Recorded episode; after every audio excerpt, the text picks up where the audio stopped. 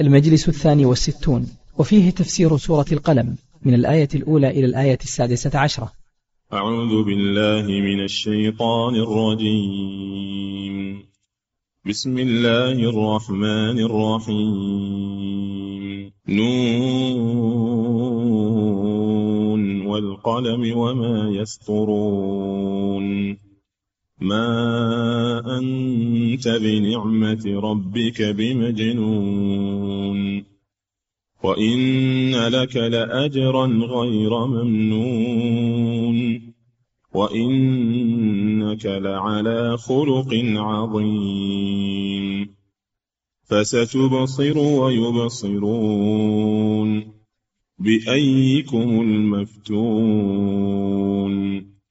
إن ربك هو أعلم بمن ضل عن سبيله وهو أعلم بالمهتدين فلا تطع المكذبين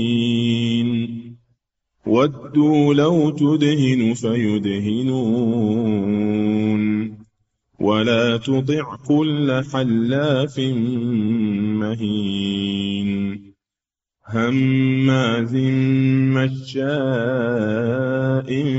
بنميم مناع للخير معتد أثيم عتل بعد ذلك زنيم أن كان ذا مال وبنين إذا تتلى عليه آياتنا قال أساطير الأولين. سنسمه على الخرطوم. بسم الله الرحمن الرحيم. الحمد لله رب العالمين. صلى الله وسلم على نبينا محمد وعلى آله وأصحابه أجمعين. قال الله سبحانه وتعالى بسم الله الرحمن الرحيم. نون والقلم وما يسطرون. ما أنت بنعمة ربك بمجنون. نون اختلف المفسرون في المراد بها. فقيل هي من الحروف المقطعة في أوائل السور. مثل صاد وقاف فهي كسائر الحروف المقطعة في أوائل السور. وقيل المراد الدوات نون يعني الدوات التي يكتب منها. وقيل المراد بالنون الحوت التي في البحر.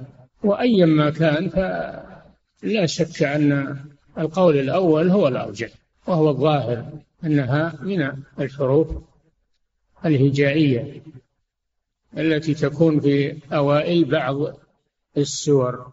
والقلم هذا قسم من الله سبحانه وتعالى.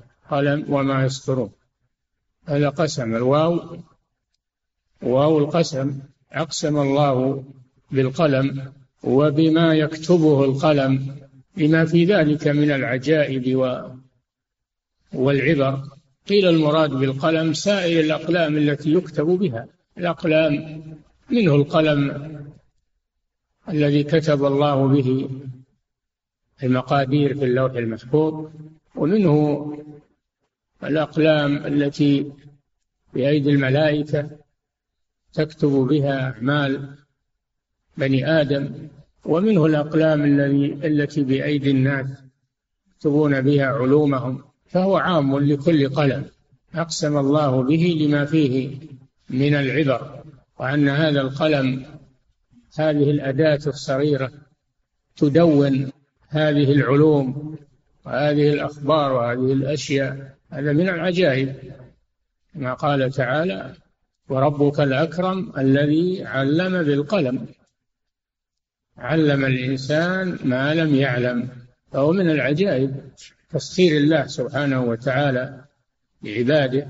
وما يسطرون يكتبونه في الصحائف والألواح والوثائق والكتب ثم يبقى هذه تبقى هذه الكتابة تحتوي على العلوم والأخبار وهذا من العجائب عجائب خلق الله سبحانه وتعالى. فلذلك أقسم الله بالقلم الذي هو الأداة وبالأثر الذي هو المسطورات بهذا القلم. هذا من آياته سبحانه وتعالى. علم بالقلم علم الإنسان ما لم يعلم. والمقسم عليه قوله تعالى ما أنت بنعمة ربك بمجنون. هذا جواب القسم. وهذا نفي لقول الكفار من وصفهم لمحمد صلى الله عليه وسلم لما جاءهم بالرسالة والنهي عما هم عليه من الشرك والأديان الباطلة وصفوه بالجنون. وصفوه بالجنون وهو المس من الجن والشياطين الذي يخالط الإنسان يغير عقله ويهدي بما لا يعقل. فهم وصفوا الرسول الذي هو أكمل الخلق وأعقل الخلق. وصفوه بالجنون لماذا؟ لأنه جاءهم بما يخالف ما هم عليه من الدين الباطل يدعوهم إلى الله سبحانه وتعالى. ليردهم إلى الرشد وإلى الصواب وإلى الحق. وقالوا يا أيها الذي نزل عليه الذكر إنك لمجنون إنك لمجنون. هكذا وصفوه صلى الله عليه وسلم. فالله نفى عنه ذلك. قال ما أنت بنعمة ربك بمجنون؟ ما أنت بمجنون بسبب نعمة ربك عليك وفضله عليك. بل هو صلى الله عليه وسلم أعقل أعقل الناس. وأحسن الناس خلقا. وما جاء به وحي من الله سبحانه وتعالى. نزل به جبريل عليه السلام. لا كما يقولون إنه إن الرسول مجنون وأن ما جاء به أساطير الأولين. ما أنت بنعمة ربك بمجنون. ما نافية من أخوات ليس ترفع الاسم وتنصب الخبر. وأنت اسمها وبمجنون خبرها والباء للتأكيد ما أنت بنعمة ربك بمجنون والأصل ما أنت مجنونا ما أنت مجنونا. زيدت الباء للتأكيد. هذا فيه رد عليهم فيما وصفوا به النبي صلى الله عليه وسلم. ما أنت بنعمة ربك بمجنون وإن لك لأجرا غير ممنون. هذا في الآخرة. لما ذكر حالته في الدنيا وهي حالة الكمال حالة الكمال والعقل والخلق والثبات والعلم ذكر ما له في الآخرة عند الله سبحانه وتعالى. أن له صلى الله عليه وسلم أجرا على ما قام به وعلى ما صبر وعلى ما بلغ. له الأجر العظيم في ذلك. على ما جاهد في سبيل الله. على ما ناله من الأذى. أن له عند الله في بسبب ذلك الأجر. غير ممنون أي غير مقطوع غير منقطع. أجر متصل دائم لا ينقطع. وقيل بممنون وإن لك لأجرا غير ممنون أي غير محسوب. فله أجره عند الله بغير حساب بغير حساب فلا يحصيه حساب. ما له عند الله لا يحصيه حساب. ولا مانع أن يراد هذا وهذا أنه أجر لا يحصيه الحساب وأنه لا ينقطع أيضا. وإن لك لأجرا إن تنصب الاسم وترفع الخبر. خلاف ليس وكان ولك الجار ومجرور متعلق بمحذوف خبر مقدم. خبرها مقدم وأجرا اسمها منصوب بها. إن لك لأجرا غير ممنون وغير ممنون نعت. نعت لأجر ونعت المنصوب منصوب. وإن لك لأجرا غير ممنون. تطمين للرسول صلى الله عليه وسلم. تثبيت له تسلية له صلى الله عليه وسلم لأنه في موقف حرج مع المشركين. بشر واحد يصارع البشرية كلها هذا موقف عظيم. يحتاج إلى صبر وإلى ثبات وإن لك لأجرا غير ممنون. ثم إنه رد على المشركين وصفهم للرسول صلى الله عليه وسلم. في أنه مجنون وأنه ليس له خلق وأنه وأنه وإنك لعلى خلق خلق عظيم. لعلى خلق عظيم. هذا من أوصافه صلى الله عليه وسلم. أنه تصف بالخلق العظيم الذي يتحمل به أذى الناس ويقابلهم بالإحسان يحسن إلى من أساء إليه. ويعفو عمن أخطأ في حقه ولا ينتقم لنفسه أبدا عليه الصلاة والسلام. ما ينتقم عليه الصلاة والسلام لنفسه أبدا بل يعفو ويصفح. هذا خلقه صلى الله عليه وسلم على خلق. وهذا الخلق عظيم لا لا يعرف حده ووصفه إلا الله سبحانه وتعالى. هذا رد على المشركين. خلق إلى القرآن أي على خلق عظيم أي القرآن الذي جئت به. قال سئلت عائشة رضي الله عنها عن خلق رسول الله صلى الله عليه وسلم قالت كان خلقه القرآن. إذا قرأت القرآن عرفت خلق الرسول صلى الله عليه وسلم أنه كان يسير على القرآن يتعامل مع الناس يتعامل مع نفسه ومع الناس بموجب القرآن. فهو خلقه صلى الله عليه وسلم. يتمر بأوامره وينتهي عن نواهيه ويتصف بما أمر به القرآن. من العفو والصفح والإحسان التحمل والصبر. كل ما في القرآن من الأوصاف الحميدة هي أوصاف الرسول صلى الله عليه وسلم. كان خلقه القرآن.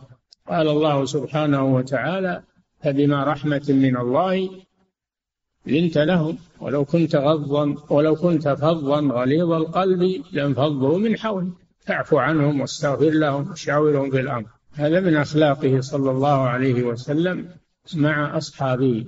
فبما رحمة من الله لنت لهم. لأن صلى الله عليه وسلم لأصحابه.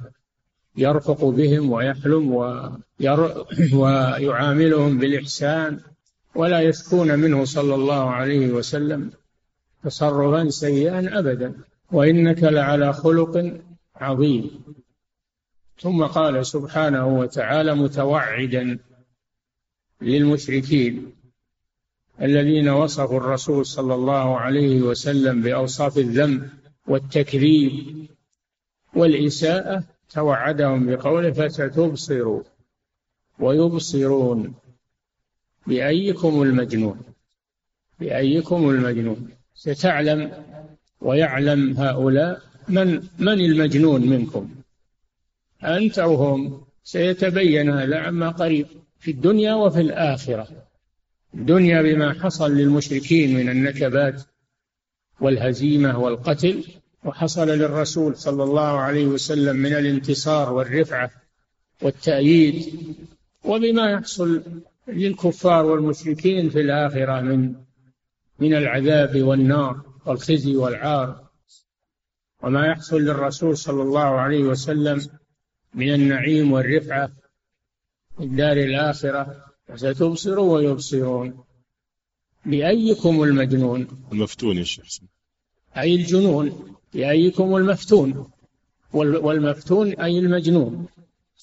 من الفتنة أي الابتلاء والاختبار. لأنهم يقولون محمد مجنون. سيتبين في المستقبل من هو المجنون. ستبصر ويبصرون بأيكم المفتون. فالمفتون معناه المجنون. وقيل المفتون الذي أصيب بالفتنة. والانصراف عن الحق وسوء الخلق والكذب يتبين هذا. فلا تعجل عليهم لا تستعجل لهم ستبصر ويبصرون بأيكم المجنون. كما قال تعالى عن ثمود لما وصفوا نبيهم صالحا عليه السلام بأنه كذاب أشر قال سيعلمون غدا من الكذاب الأشر. الله جل وعلا لا يترك عباده يسيئون ويكفرون ويظلمون ويترك المطيعين والصالحين والمؤمنين يتركهم. لا بد من موعد يتميز فيه هذا عن هذا. تميز الدنيا وفي الآخرة. يأتي النصر من الله لرسله وعباده المؤمنين ويأتي تأتي الهزيمة والخذلان لأعدائه هذا في الدنيا وفي الآخرة. أيضا تبين الجزاء على ما كان في الدنيا. فستبصر ويبصرون بأيكم المجنون. مفتون أحسن الله إليك.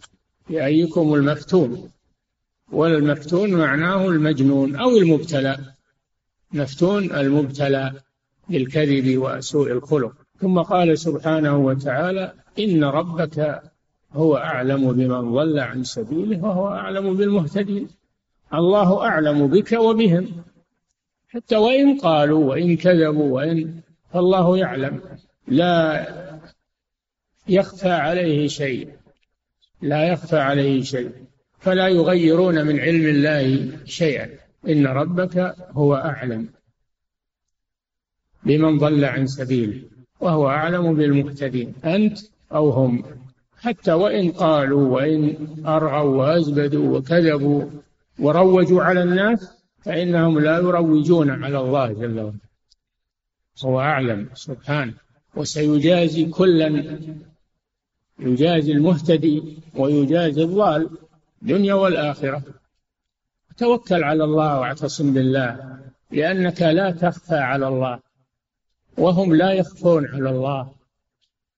والله لا يضيع عباده ولا يتركهم.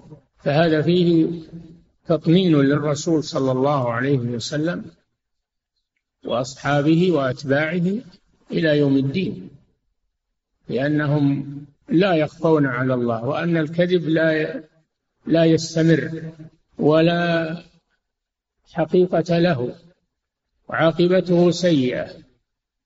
وأن الصدق والصبر والاحتساب أيضا لا يذهب بل تكون عاقبته حميده وذلك لعلم الله سبحانه وتعالى بعباده إن ربك هو أعلم إن ربك هو أعلم هو ضمير فصل للتأكيد.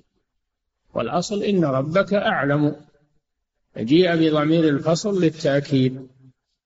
لمن ضل عن سبيله وهم الكفار وهو أعلم بالمهتدين وهم الرسول صلى الله عليه وسلم وأتباعه. وإن ادعوا العكس إن ادعوا أنك أنت الضال وأن أتباعك ضالون وأنهم هم على الحق وعلى الصواب على الجادة هذه دعوة ما ما تروج على الله سبحانه وتعالى.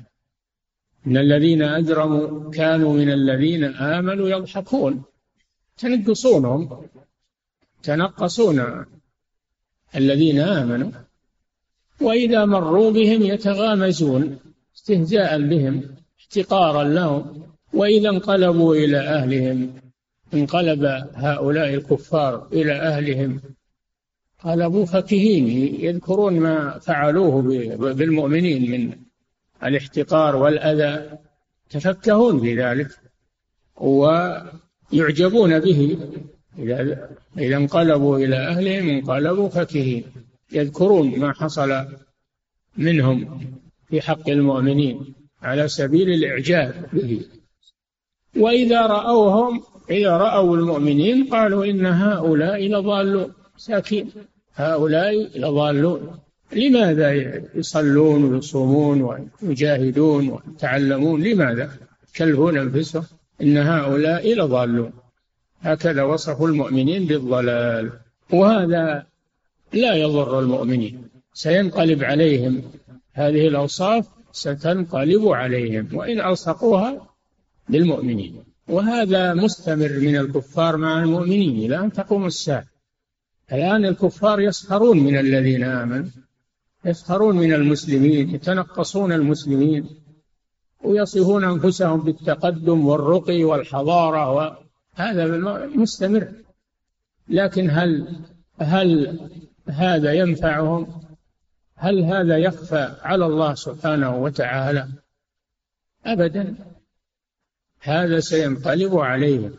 حتى من يدعي الإسلام من المنافقين على هذا الوصف مع المؤمنين. يسخرون منهم ويتنقصونهم ويستهزئون بهم وبصفاتهم وملامحهم وثيابهم ولحاهم وغير ذلك. يسخرون منهم. الشيء موجود لا يزال. ليس هو تاريخ انتهى بل هو مستمر. فهذا فيه تطمين للمسلم والمؤمن. ألا يؤثر عليه ما يقوله الأعداء عن دينه وعن لا يؤثر عليه ذلك. يصبر ويثبت ويترقب العاقبة والنتيجة. ترقب العاقبة والنتيجة والنصر من الله سبحانه وتعالى. فستبصر ويبصرون بأيكم المفتون. إن ربك هو أعلم بمن ضل عن سبيله وهو أعلم بالمهتدين. سيجازي كلا بعمله. الجزاء العادل. ثم قال لنبيه صلى الله عليه وسلم إذا كان الأمر كذلك وأن الله أعلم بمن ضل عن سبيله وهو أعلم بالمهتدين وأنك ستبصر ويبصرون ما يحصل لك ولهم فلا تطع المكذبين. المكذبون يحاولون مع الرسول صلى الله عليه وسلم أن يتنازل يحاولون معه أن يتنازل عما يدعو إليه وأن يصالحهم.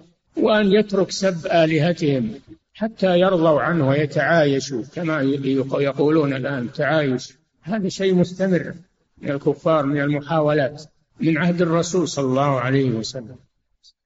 يطلبون منه أن يتنازل عن ما جاء به أو عن بعضه. قال الله له فلا تطع المكذبين الذين يكذبونك ويحاولون معك أن تتنازل عن الدعوة إلى الله وعن إبلاغ الرسالة وأن تتركهم على ما هم عليه وأن تكون على ما أنت عليه. تعايش اللي يسمونه التعايش بين الأديان. تسامح التسامح والتعايش ديمقراطية حرية الرأي وحرية العقيدة. هذا ما يطالب به الآن أتباع الكفار والمشركين. يطالبون بهذا. الله جل وعلا قال لرسوله فلا تطع المكذبين بل استمر على ما أنت عليه ولا يخدعوك فلا تطع المكذبين. مهما أغروك وقالوا لك لا تطع. تضايق المشركون من الرسول صلى الله عليه وسلم ومن دعوته. جاءوا إلى عمه أبي طالب الذي كان يحميه ويدافع عنه لأنهم ما يقدرون أن يصلوا إلى الرسول مع وجود عمه أبي طالب الذي هيأه الله لحمايته ونصرته. جاءوا إلى أبي طالب وقالوا ابن أخيك سب آلهتنا وعاب ديننا و... فإن كان يريد مالا أعطيناه وإن كان يريد نساء زوجناه وإن كان يريد ملكا ملكناه فليترك فليترك ديننا. ويتنازل عن القيام بهذه الدعوة. يتركنا وديننا. فأبو أبو طالب دعا الرسول صلى الله عليه وسلم. وهم حاضرون عنده. عرض عليه ما قالوا عرض عليه ما قالوا. فقال والله يا عمي لو وضعوا الشمس بيميني والقمر بيساري على أن أترك على أن أترك هذا الأمر ما تركته حتى يظهره الله أو أهلك دونه. حسم الأمر عليه الصلاة والسلام. سد عليهم الطريق. ولم تغره لم تغره أوعادهم وأطماعهم التي عرضوها عليه. قال هذه بسيطة. لو وضعوا الشمس الشمس هذه لو وضعوها بيميني والقمر بيساري ما تركت هذا الأمر. ما تركت هذا الأمر حتى يظهره الله أو أهلك دونه.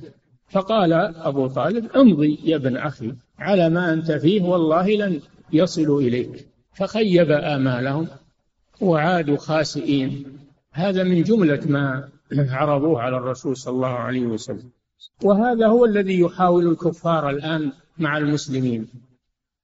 أن المسلمين يتنازلون عن دينهم ويتركوا معارضة الكفار وأن كل حر على دينه والأديان تتعايش وتتسامح هكذا يقولون. فالأمر ليس جديدا الأمر قديم الأمر قديم.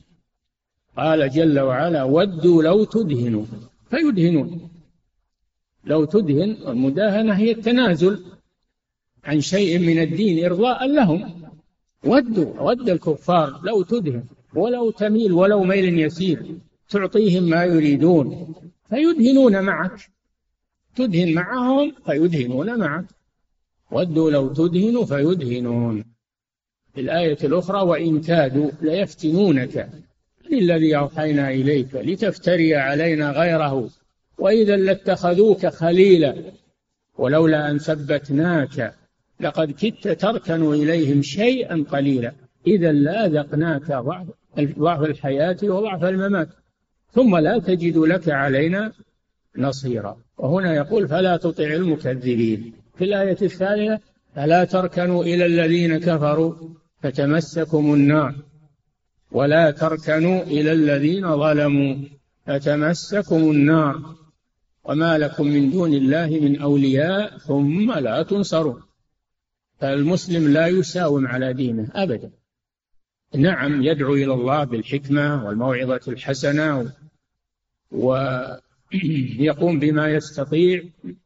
من الدعوة إلى الله لكن لا يتنازل عن شيء من دينه لأجل إرضاء الكفار أو لأجل جلبهم كما يقولون جلبهم إلى إلى الإسلام. لا يعني ما هو جاي إلى الإسلام إلا بالتنازل عن شيء منه لا يجي لا يجي ولا نبي.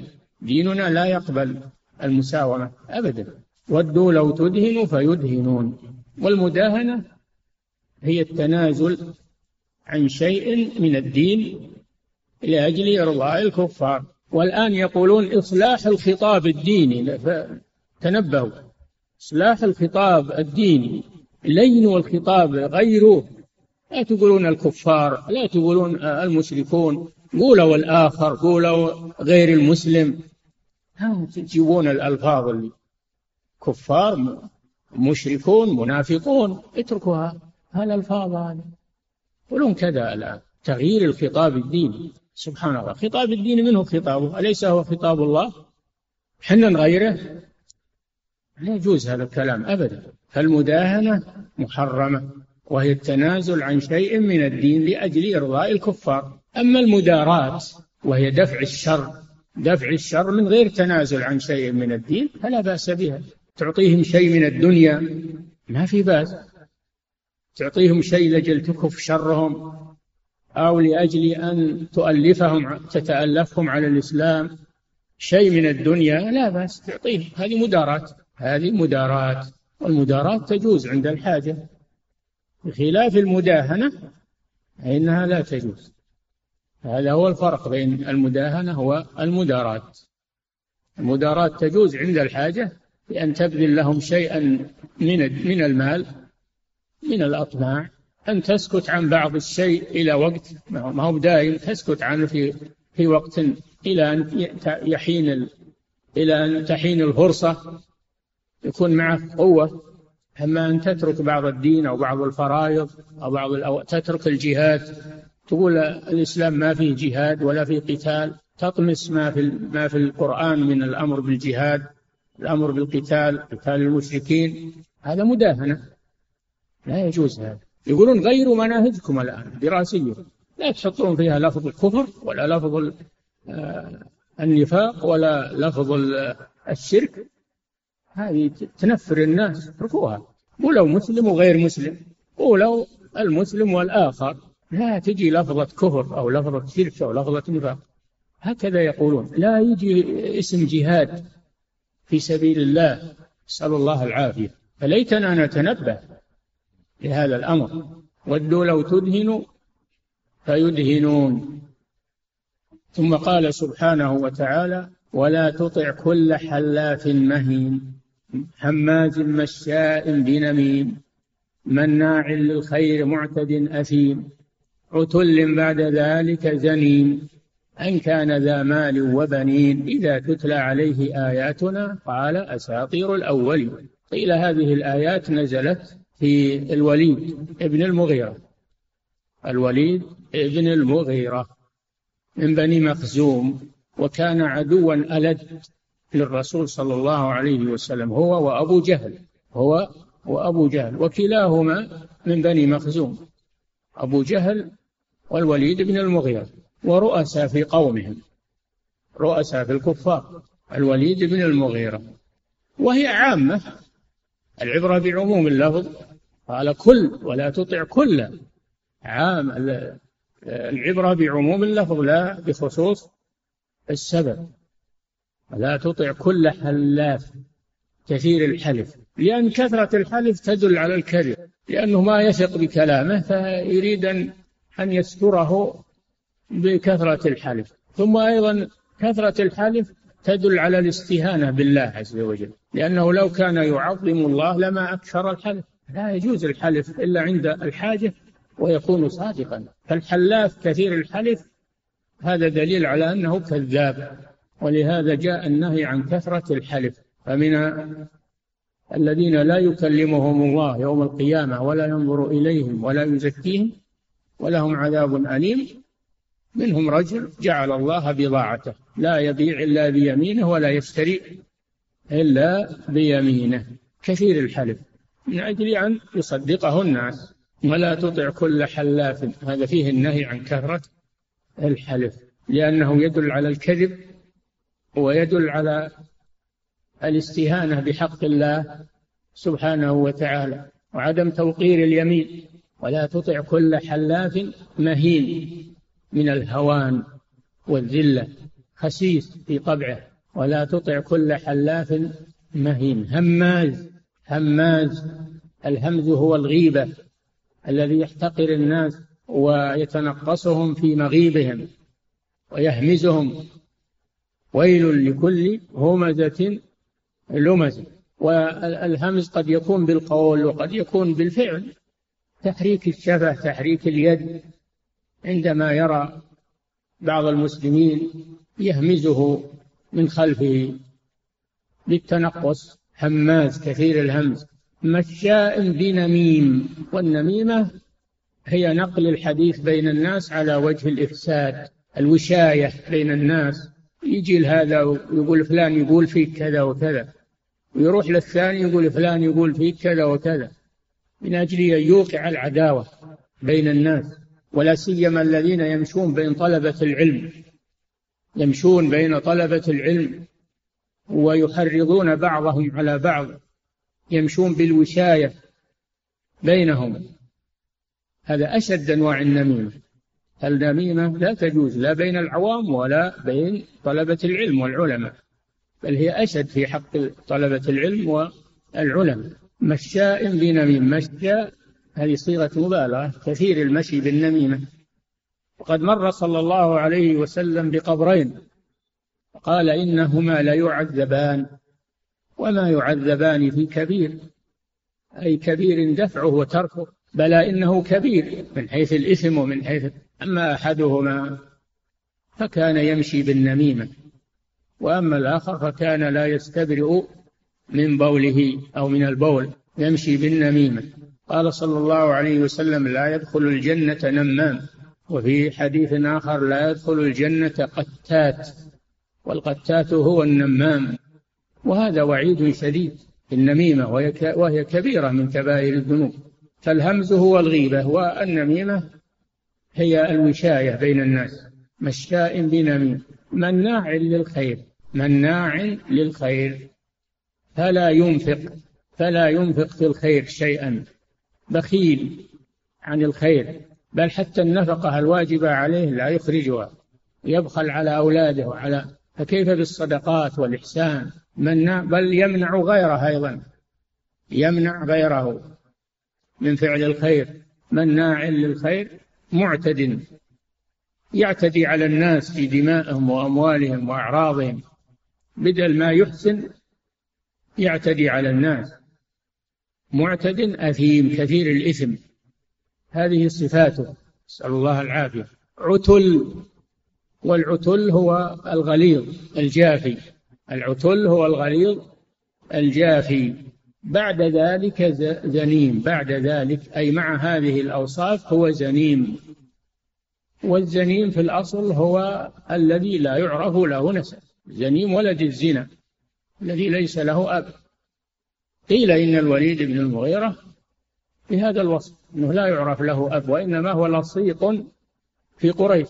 لصيق في قريش.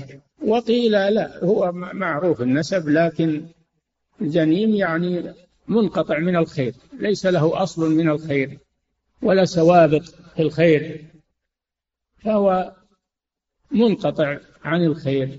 عتل بعد ذلك زنيم هذه أوصافه وهي شاملة لكل من كان من اتصف بها من الناس. لا يطاع ولا يغتر به. ثم قال جل وعلا أن كان ذا مال وبنين إذا تتلى عليه آياتنا قال أساطير الأولين. لما أعطاه الله المال والبنين تكبر عن طاعة الله وتكبر على آيات الله مقابل الشكر كان الواجب عليه أن يشكر. ولكنه كفر النعمة والعياذ بالله. أن كان أي بسبب أنه ذو أنه ذو مال غني وله أبناء ذرني ومن خلقت وحيدا وجعلت له مالا ممدودا وبنين شهودا حاضرون ومهدت له تمهيدا ثم يطمع أن كلا إنه كان لآياتنا عنيدا. هذه في المغيرة أيضا في الوليد بن المغيرة. هذه الآيات في الوليد بن المغيرة أيضا. وهو مثال لكل طاغية. هو مثال لكل طاغية وكل جبار يعارض الإسلام والمسلمين إلى أن تقوم الساعة. إن كان ذا مال هذا اللي غره إن كان ذا مال وبنين إذا تتلى عليه آياتنا القرآن تتلى عليه يتلى عليه القرآن ما يقول هذا كلام الله؟ يقول هذه أساطير سواليف الأولين. قالوا أساطير الأولين اكتتبها فهي تملى عليه بكرة وأصيلا. وصف القرآن بأنه أساطير مثل الخزعبلات والسواليف الم... التي تروى عن السابقين وأن الرسول أخذها من من الكتب ومن أو من الذين يروونها من الناس تلقاها وقال هذا كلام الله وهذا قرآن. هذا موقفه من القرآن. نسأل الله العافية. إذا تتلى عليه آياتنا قال أساطير الأولين. وإذا قيل لهم ماذا أنزل ربكم؟ قالوا أساطير الأولين. هذا موقفهم من القرآن. أن القرآن ليس هو كلام الله وإنما هي أخبار تروى عن الأوائل. أخبار تروى عن الأوائل. قال أساطير الأولين. قال الله جل وعلا متوعدا له سنسمه على الخرطوم. الخرطوم هو الأنف. الأنف الذي هو أعز شيء في الإنسان. الذي فيه الأنفة. فيه الأنفة. يقولون شمخ بأنفه. وأنف كبر. الأنف الذي هو أعز شيء في الوجه سيجعل الله عليه علامة خزي في الدنيا والآخرة جزاء له في مواقفه من رسول الله صلى الله عليه وسلم ومن القرآن. سيوضع عليه علامة الخزي على أنفه الذي هو بارز أمام الناس. سنسمه على الخرطوم. نسأل الله العافية. يسود وجهه ويظهر عليه الكذب والعلامة علامة السوء في الدنيا والآخرة. هذه عاقبة من كذب بآيات الله واستكبر عنها وجحد آيات الله وقال إنها أساطير وأكاذيب وليست من عند الله عز وجل فهذه الآيات آيات عظيمة تحكي لنا ما حصل للرسول صلى الله عليه وسلم مع الكفار حين نزول القرآن وما أمد الله به الرسول من التثبيت والتأييد والوعد بالنصر وما تؤول إليه حال الرسول وحالهم في الدنيا والآخرة. نسأل الله أن يثبتنا وإياكم على الصراط المستقيم وصلى الله وسلم على نبينا محمد على آله وأصحابه أجمعين. صلى الله إليكم سماحة الوالد. يقول السائل يقول الله عز وجل عن القرآن الكريم وننزل من القرآن ما هو شفاء ورحمة للمؤمنين. يقول هل يدل على أن الاستشفاء بالقرآن خاص بالمؤمنين فلا ينفع المنافق والكافر إذا قرئ عليه القرآن؟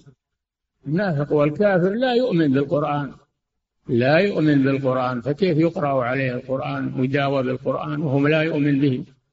نعم. أحسن الله إليكم سماحة الوالد. يقول السائل ما هي الكتب التي تنصحني أن أبتد أن أبتدئ بها في طلب العلم؟ علما بأني أسكن في بلد ليس فيه علماء. الكتب كثيرة ولله الحمد مختصرة ومطولة ولكن الشأن في المعلم والمدرس. نحن لا نعاني من قلة الكتب لكن نعاني من قلة العلماء ومن قلة المدرسين والكتب وحدها لا تكفي. لأنها آلات. إذا لم تجد من يدربك عليها ما تستفيد منها. إذا كان عندك سلاح ولا تعرف ولا عندك أحد يدربك عليه هل تستفيد منه؟ لا. فالكتب إنما هي أدوات تحتاج إلى تدريب وإلى وهذا على يد المدرسين. عليك أولا أن تختار المدرس ثم المدرس يختار لك الكتب المناسبة. لكن ما في مانع أن الإنسان إذا لم يكن عنده أحد أنه يستمع للبرامج الطيبة والأشرطة النافعة ويقرأ في الكتب ليستفيد. لكن لا. لا يسمي هذا تعلما لا يسمي هذا تعلما إنما يسميه من باب الاستفادة فقط. التعلم لا يكون على الكتب ولا على الأشرطة ولا على الفتاوى إنما يكون على العلماء. نعم. أحسن الله إليكم سماحة الوالد يقول السائل في قول الله عز وجل وذنون إذ ذهب مغاضبا. يقول هل تسمية الله تعالى لنبي نعم. يقول هل تسمية الله تعالى لنبيه يونس؟ هل إيش؟ تسمية. يقول الله عز وجل سمى نبيه يونسا بذي النون ذو النون يعني صاحب صاحب النون. النون هي الحوت. وذو النون أي صاحب صاحب الحوت. والسبب هي أنه ركب ركب السفينة وكان عليه خطيئة كان عليه خطيئة ارتكبها عليه الصلاة والسلام وهرب عن قومه وركب في السفينة فارتجت السفينة وكادت تغرق. فقالوا معكم واحد مذنب لكن من هو؟ وضعوا القرعة وضعوا القرعة فوقعت على نبي الله يونس عليه السلام. وقعت عليه القرعة فألقوه. ألقوه من السفينة ألقوه في البحر. فالتقمه الحوت. التقمه الحوت. بعدما ألقوه وحذفوه إذا بالحوت يلتقمه وجرى عليه ما جرى من الامتحان والابتلاء. عليه الصلاة والسلام. نعم. ثم إن الله تاب عليه واجتباه. نعم.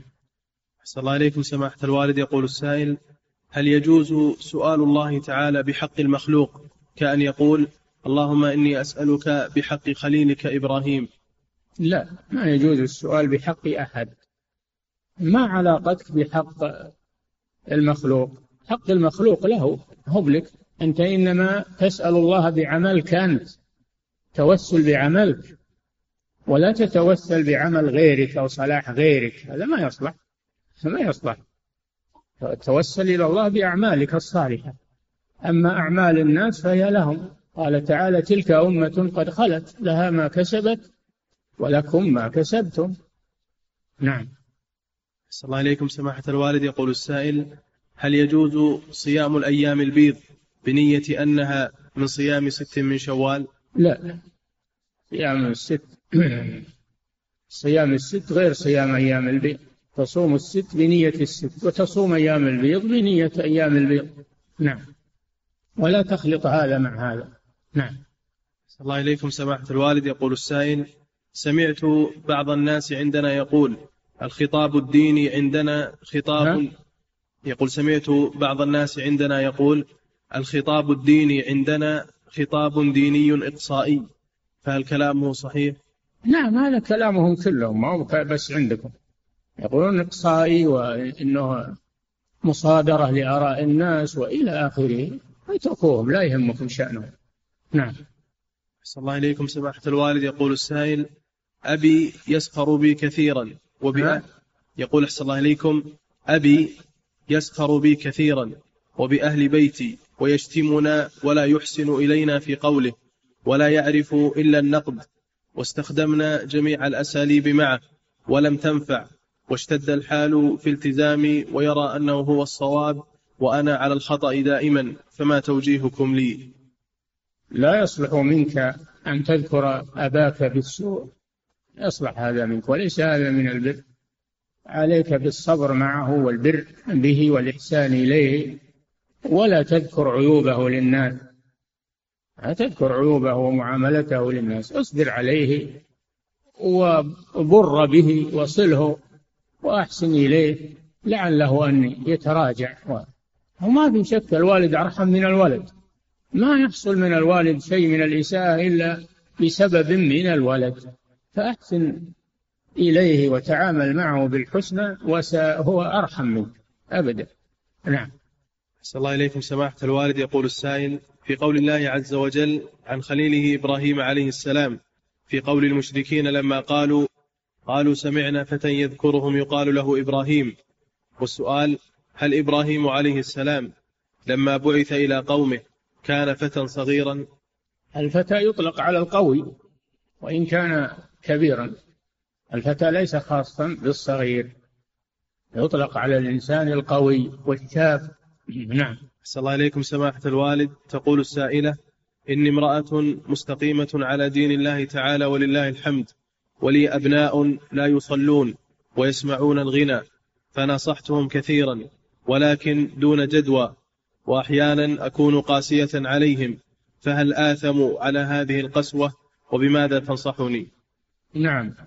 أنصحك بالاستعانة بالله الاستمرار في نصيحتهم وإذا استدعى الأمر القسوة فلا بأس. هذه قسوة في دين الله. ولأجل آه، أن يتأثروا ويتركوا ما هم عليه. نعم.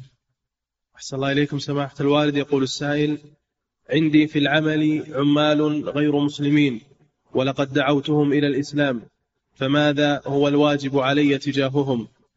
الواجب أن تبعدهم عن بلاد المسلمين ولا يجوز لك تستخدم عمالة كافرة تخلطها بالمسلمين. الواجب أن تبادر بإبعادهم وإنهاء أعمالهم تأتي بعمال مسلمين والحمد لله وهم كثرة. نعم. أحسن الله إليكم سماحة الوالد. يقول السائل أيهما أفضل للرجل إذا فاتته صلاة الجماعة أن يصليها لوحده أو يصليها مع زوجته؟ وإذا صلاها مع زوجته فهل يكون له أجر الجماعة؟ الجماعة لا تنعقد إلا برجلين فأكثر. لا تنعقد برجل وامرأة. لكن إذا صلت معك من باب المتابعة فلا بأس بذلك. أما أنها تحصل بها الجماعة فلا أعلم ذلك. الجماعة إنما تكون برجلين فأكثر. نعم. صلى الله عليكم سماحة الوالد. يقول السائل هل ورد أن المسلم بعد قراءته لأذكار الصباح والمساء؟ هل؟ يقول أحسن الله عليكم هل ورد أن المسلم بعد قراءته لأذكار الصباح والمساء ينفث بيديه ثم يمسح بهما سائر جسده؟ هذا عند النوم هذا ورد عند النوم أنه يقرأ السور الثلاث الإخلاص والمعوذتين ويمسح بهما ما أقبل من جسده كما كان صلى الله عليه وسلم يفعل ذلك. أما الأوراد لا ما ورد هذا كما أعلم. نعم. صلى الله إليكم سماحة الوالد. يقول السائل هل يجوز الحلف بآيات الله؟ آيات الله القرآنية؟ نعم. لأنه كلام الله كلام صفة من صفاته. أما آيات الله الكونية الشمس والقمر والليل والنهار فلا يجوز الحلف بها أنها مخلوقات. نعم. أحسن الله إليكم سماحة الوالد. يقول السائل إذا صلى الإنسان جمع تقديم وهو على سفر ثم وصل إلى بلده قبل دخول وقت الصلاة الثانية فهل يلزمه إعادتها وأداؤها في المسجد؟ لا. صلى أدى الفريضة والحمد لله ويوم يؤديها وهو في سفر. صلاته صحيحة فلا يصليها مرة ثانية. نعم. أحسن الله إليكم سماحة الوالد. يقول السائل رجل نوى صيام الست من شوال ابتداء من يوم السبت فلما صام اليوم الأول الذي هو يوم السبت جاءه أمر بالسفر فهل هو آثم بإفراده صيام السبت؟ وهل يحسب له من صيام الست؟ رجل إيش؟ يقول أحسن الله إليكم رجل نوى صيام الست من شوال في ابتداء من يوم السبت. فلما صام اليوم الأول الذي هو يوم السبت جاءه أمر بالسفر. فهل هو آثم بإفراده بصيام السبت؟ وهل يحسب له من صيام الست؟ نعم إذا انتهى السفر يكمل في شوال يكمل الأيام الباقية يصوم خمسة مع اليوم السابق يصير ستة. ويحصل له الأجر إن شاء الله. نعم. أحسن الله إليكم. سماحة الوالد يقول السائل ما حكم تسمية المولود باسم وحيد؟ لا أعلم فيه شيء لا بأس. نعم. أحسن الله إليكم. سماحة الوالد يقول السائل هل تجوز إجابة المؤذن في أثناء صلاة النافلة؟ لا. الذي في أثناء الصلاة نافلة أو فريضة لا يجيب المؤذن. إن في الصلاة لشغلة يؤدي الصلاة التي هو فيها. نعم. أحسن الله إليكم سماحة الوالد. يقول السائل رجل عنده معرض لبيع السيارات. عنده؟ يقول أحسن الله إليكم رجل عنده معرض لبيع السيارات. فيأتيه رجل آخر يشتري منه هذه السيارات. ثم يقوم هذا المشتري ببيع هذه السيارة لزبون آخر. فيأتي هذا الزبون المشتري فيبيعها مرة أخرى على صاحب المعرض. فهل يجوز هذا؟ إن كان هذا عن مواطأة واتفاق بينهم فلا يجوز. أما إذا كان من غير مواطأة ولا ولا اتفاق بينهم فلا مانع من ذلك. ولكن هو إذا اشترى السيارات لازم ينقلها ويبيعها من مكان آخر ما يخليها محل البائع. ينقلها من مكان البائع إلى مكان آخر ثم يبيعها نعم. صلى الله عليكم سماحة الوالد يقول السائل ما حكم شرب الماء الذي يوزع في المقبرة مع العلم بأنه ليس من مال الميت وإنما هو تبرع من أهل الخير وبعض المؤسسات الخيرية؟ هذه ظاهرة غير طيبة وهذه تجر إلى بدع. مرة يجيبون ماء والمرة الثانية يجيبون طعام ويحدثون أشياء عند المقابر لا تجوز. هذا شيء ما عمله السلف أبدا. اللي يحتاج إلى الماء يطلع من المقبرة ويشرب يشرب. ولا يجيب معه ماء إذا كان إنه ما يصبر أو فيه سكر يجيب معه جرة ماء ويشرب. أما إيجاب ماء وصدقات وسيارات فيها مياه هذه ظاهرة غير طيبة. نعم. صلى الله إليكم سماحة الوالد. تقول السائلة ما نصيحتك لامرأة مصابة بالجن؟ ويحاول الجن أن يفرق بينها وبين زوجها. عليها الصبر والاحتساب والعلاج بالرقية. نعم. صلى الله إليكم سماحة الوالد. يقول, يقول السائل دم الذبيحة. إذا انتقل إلى ثوب الرجل فهل ينجسه؟ وما حكم الصلاة إذا أداها والدم في ملابسه؟ إذا كان هذا الدم يخرج من الأوداج وقت الذبح فهو نجس. هذا الدم المسفوح وهو نجس. ولا تصح الصلاة بثوب فيه دم مسفوح. وقت الذبح الذي يسحب من الأوداج. أما إذا كان هذا الدم من المتبقي في اللحم فهذا لا بأس به. ولهذا يؤكل مع اللحم ويباح أكله مع اللحم لأنه غير مسفوح. نعم. أحسن الله إليكم. سماحة الوالد يقول السائل زكاة الفطر هل يصح أن يخرجها المسلم إذا طبخها وأضاف إليها اللحم؟ ها؟ يقول أحسن الله إليكم زكاة الفطر. هل يصح أن يخرجها المسلم إذا طبخها وأضاف إليها اللحم؟ ما هذا ما ورد أنه يخرج طعام مطبوخ.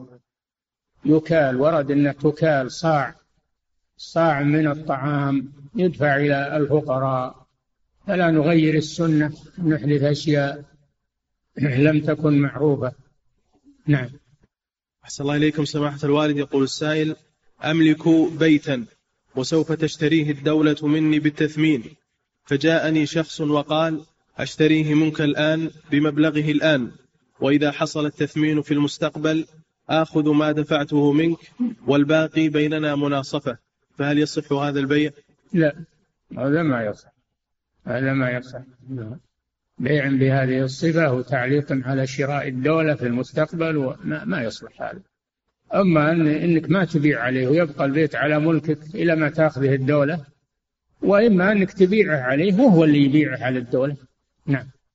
صلى الله عليكم سماحة الوالد. وردت أسئلة من ألبانيا. يقول السائل هل يجوز صبغ مسجد منحرف عن جهة القبلة وله إمام ينشر من خلاله البدعة؟